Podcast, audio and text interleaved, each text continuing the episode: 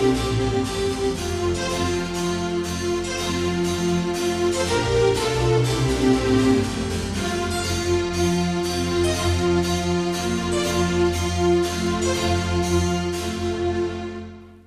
学講座一万九千五十六回でございます。全国の医師の皆様毎週火曜日のこの時間は日本医師会の企画で医学講座をお送りしています。今日はがん患者のアピアランスケアと題し目白大学看護学部看護学科教授野沢恵子さんにお話しいただきます。目白大学の野沢です。今日は第3期、第4期のがん対策推進基本計画にも取り上げられて話題になっております。アピアランスケアについてお話をさせていただきます。医師の先生方はアピアランスケアというとどのようなイメージをお持ちでしょうか？ウィッグの話じゃないの？とか色素沈着を化粧で隠すことと思っていらっしゃる方もいらっしゃると思います。ピアランスケアは患者さんが社会生活を送りながら治療する時代の新しい支持療法の一つと考えられますが誤解が多いのも確かです。実際先生方は日々患者さんからどのような外見の症状や悩みを相談されていらっしゃるでしょうか。その対応に役立つお話ができればと思います。まずアピアランスケアの背景と本日のテーマについて説明します先生方も脱毛や皮膚障害、爪障害など、がん治療により生じる様々な症状は、患者さんに大きな苦痛を与えているということはご存知ですね。例えば、乳がん患者さんの身体症状の苦痛度ランキング、ワースト20のうちの12項目、60%が外からわかる身体症状でした。髪の脱毛が1、乳房切除が2、驚くことに痛くも痒くもない眉毛やまつげの脱毛が6位7位。でこれまで医療が注目してきた便秘だるさ発熱などより苦痛度が高かったんです。また別の調査では外見の変化を体験した患者さんの42.6%がそれを理由に学校や会社を辞めたり休むなどの経験をしています。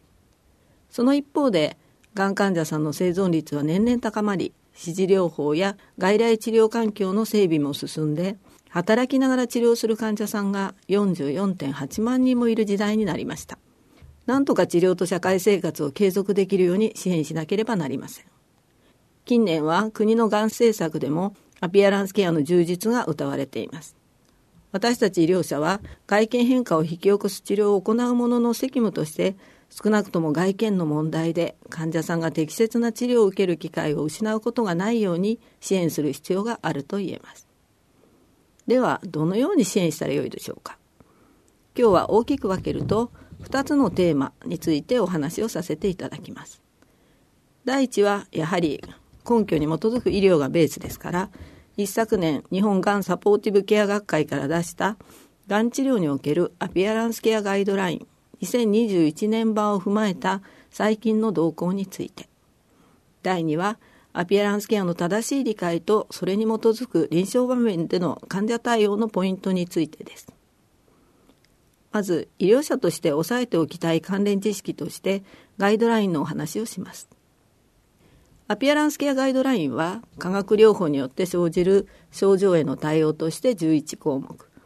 分子標的療法は15項目放射線療法は5項目と、えー、日常性用編の12項目。で全43項目で構成されています。その前身となるアピアランスケアの手引きと比較して新たにテーマになったのは化学療法後の再発毛促進に対するマッサージ。化粧品や医薬部外品の育毛剤。分子標的療法の座草用皮疹に対する過酸化ベンゾイルゲル。備前庭園。軟膏外用薬の継続と放射線治療。乳母再建後の下着などです。マインズの診療ガイドライン作成マニュアル2017にのっとって厳密に作成したのでがん治療そのもののガイドラインなどに比べると低いエビデンスレベルだったり今後の研究の蓄積待たれるという FQ フューチャーリサーチクエスチョンが多くなっていたりします。それでも患者さんによく聞かれるテーマの現状をご理解いただくにはとても有用なので、ぜひご参照いただきたいと思います。いくつかトピックをご紹介します。まず脱毛予防の頭皮冷却装置ですガイドラインでは手術期化学療法を行う乳がん患者さんに限定して行うことを弱く推奨とされていますというのもシステマティックレビューの結果約半数近くの患者さんの脱毛予防に効果がありました。この結果というのは50%以上の髪が残ったということを指しています。他の育毛剤などの手段に比較すればその効果は素晴らしいと言えるかもしれません。しかし推奨度が弱いのには理由があります。介入の手間や高額費用などの問題もあるからです。その上例えばタキサン系抗がん薬なら約50%の人が成功するのに対してアンスラサイクリン契約剤では約25%しか成功しないなど予防率には薬剤による差が大きいです。また何より治療時間を2時間も延長するため通院治療センターを長時間占有してしまいます。その結果先進医療を行う施設で使用すると他の先端医療を受けたい患者さんの治療の機会を妨げてしまう危険。などの課題も生まれています。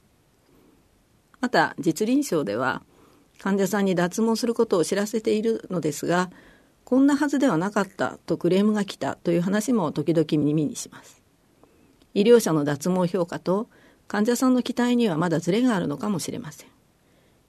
ただ脱毛しても冷やしておけば再発毛が良いという研究結果も出てきておりますので今後さらなる機器開発が期待されます。次に育毛剤です。ミノキシジル及び化粧品医薬部外品等の育毛剤の使用がガイドラインでは検討されています。臨床では何かを試してみたいと訴える患者さんも多いと思います。もし聞かれたら現時点で唯一小さなエビデンスがあるものはミノキシジル概要であることを説明すると良いでしょう。ただし育毛剤の効果は3ヶ月。最長でも6ヶ月様子を見る必要があるということも伝えてください。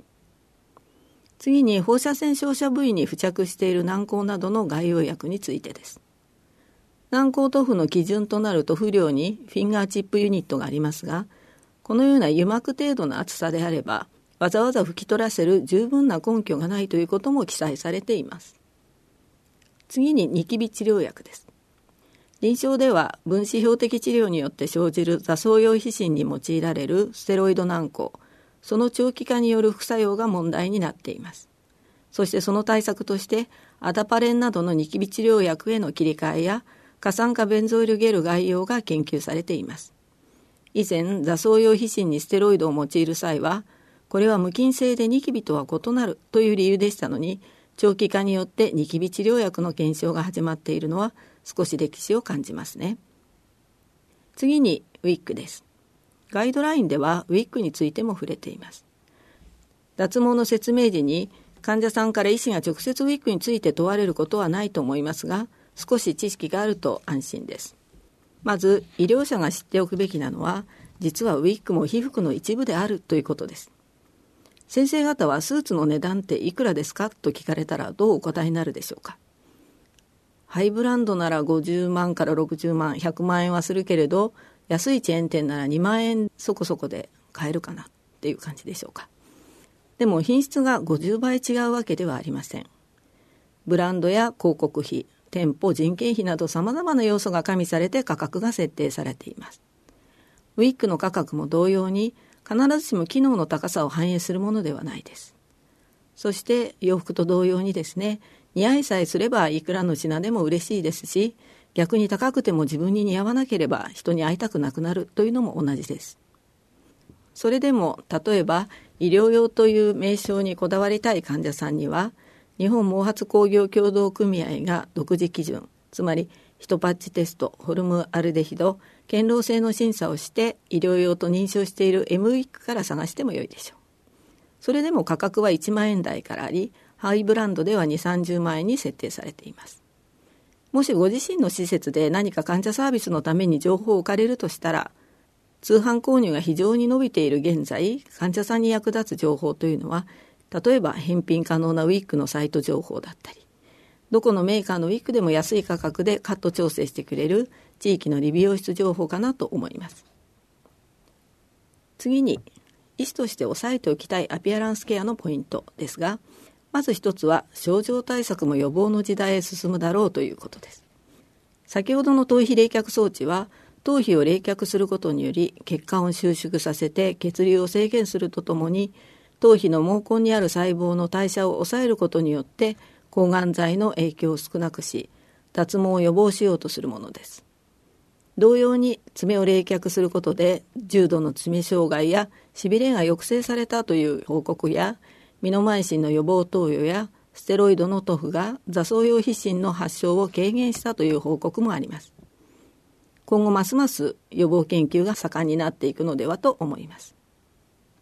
もう一点エビデンスに関してお願いしたいのは美容医療などとの共同研究です。これはあくまで私が文系人間素人の臨床相談の肌感覚から来る発言ということでお許しください。以前はがん医療と美容医療というのはかなり離れたものでした最近一般人もそうですが美容医療に対するハードルが下がってきたこともありさまざまな治療を耳にするようになりました例えば抗がん剤治療中の顔面に色素沈着が出てきたのでハイドロキノン軟膏で外用治療をしたいとかレーザー治療はどうだとかトラネキサムさんはどうですかなどいろいろ聞かれます皮膚科の先生と意見交換をしているとやはり抗がん剤治療中は効果を得るのは難しい。自分は成功したことがない。でも治療終了後なら有効かもしれない。という声も聞きます。しかし研究が圧倒的に少ないのです。また最近時々困るのが毛髪再生医療です。治療を終了して再発毛の悪い男性がクリニックに1年間通われてよく見ると髪は少し増えたかもしれないな。という感じはあるのですがでも頭皮に白斑が出てきていたりそれで200万円かかった。がん治療の何倍もかかってしまったというお話を伺ったりします。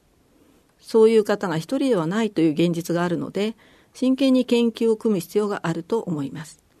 何が有効で何が難しいのかぜひ先生方に取り組んでいただきたいと思います。最後に最も重要な点をご説明します。アピアランスケアのポイントでご理解いただきたいのは外見の悩みは実は症状の問題ではなくて社会関係性の悩みであるということです。医療者自身症状対処のトレーニングを受けてきているということもありますし実際患者さんは爪がとか髪がなどと症状を訴えて医療者のもとにいらっしゃるので症状にのみ意識が行きがちです。しかし患者さんの苦痛の要因は主に症状が患者さんにとってがんのシンボルであるため外見からがんであることが露見してしまってかわいそうな人先がない人と思われてそれまでの対等な人間関係が失われてしまうのではないかという不安であるということが研究から分かってきました。実際無人島に自分しかいなかったら外見が変化してもあまり苦痛を感じないだろうと多くの患者さんが答えています。これは今聞いてくださっている先生方の多くも同じだと思います。外見の悩みはとても苦痛なのに頭痛や腹痛などと違って社会が消えると消える痛み。社会の存在を前提とした悩みなんです。そこでアピアランスケアでは外見に現れる身体的な問題つまり症状だけではなくて心理的問題及び社会的問題の3つの観点から患者の苦痛を理解して QOL の向上を目指した支援が求められます。具体的には身体症状への対処方法だけではなく患者さんが懸念する社会場面でのコミュニケーション方法や認知変容の働きかけが必要となるんです。例えば初めてウィッグをして会社に行った時ママ友に会った時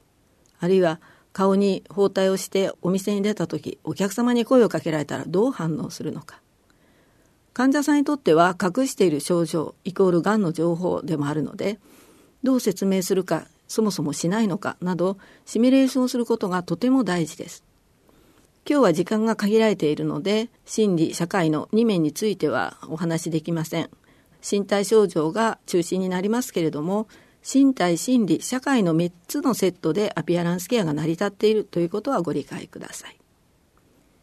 さて症状に関して具体的に患者さんにどのような関わりをすればよいのでしょうか。それはエビデンスをベースとしつつも困っている患者さんと一緒に工夫をしていただくということです。先生が難しければぜひスタッフにお願いしてください。もちろん多くの患者さんはいつもの症状対処の説明で問題ありません。ただし患者さんが医師や看護師にわざわざ聞いてきた時は何か切実な困りごとがある考えて対応することが重要です例えば長い間臨床では治療中肌に刺激になりそうなものは何でも制限していました以前治験で座草用皮疹が出た女性がやってきて本当にお化粧してはいけませんか？ポイントメイクだとブツブツが隠れないでしょうと言いました。理由を伺うとこの薬死ぬまで使うんですよ私。可愛いおばあちゃんって言われるのが生きがいでしたのにこれでは孫にも会えないし何のために治療しているのか分かりませんということでした。仕方がないので自己責任ということでですね当時皮膚計測をしてから化粧をしてもらってオフ後も計測したのですが実は何の問題も生じませんでした。また別の女性はですね保湿剤は入浴後10分以内に塗らないといけませんか？と質問に来られました。理由を伺ってみると背中は一人で塗れないので主人に早く帰ってきてもらっていたのですがもう付き合いきれないって家の中がまずい雰囲気になってしまいました。とのことです。皮膚の平穏化家庭の平穏化という実は切実な問題になっていました。この点保湿剤のエビデンスは健常者を対象としたものですが入浴直後に塗布した方が効果は高いという数時間後に測定した評価研究と直後も1時間後も有意差がないという2週間後の評価研究もあります。そうであれば、どのような応急処置があり得るのか、軟膏を一人で背中に塗布できる器具や保湿の入浴剤の利用など、患者さんの ADL や思考、人的経済的リソースなどを考慮して一緒に工夫することが重要です。アピアランスケアが問題となる外見は、最も患者さんらしさや生きがいにつながる部分であったり、QOL 維持のために尊重されなければならないものです。そして仮に対処に失敗しても発熱や下痢など他の副作用のように命に関わることはほとんどなく皮膚科に行けば解決します。一般に医療者はゼロリスクの回答をしがちですが患者さんが選択できるメリットとデメリットの情報や工夫を提示することが重要です。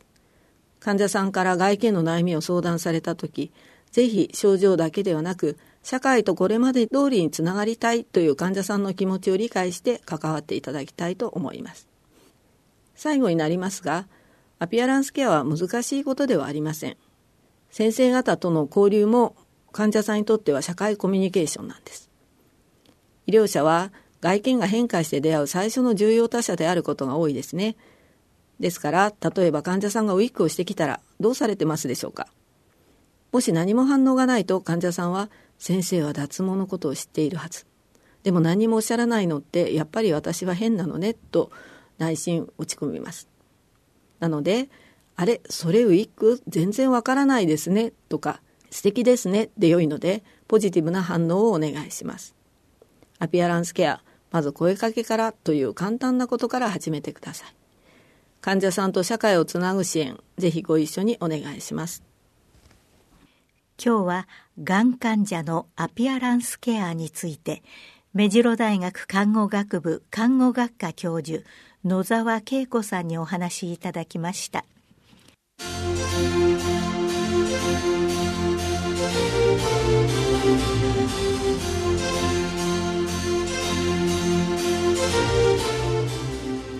それではこれで日本医師会の企画でお送りいたしました医学講座を終わります。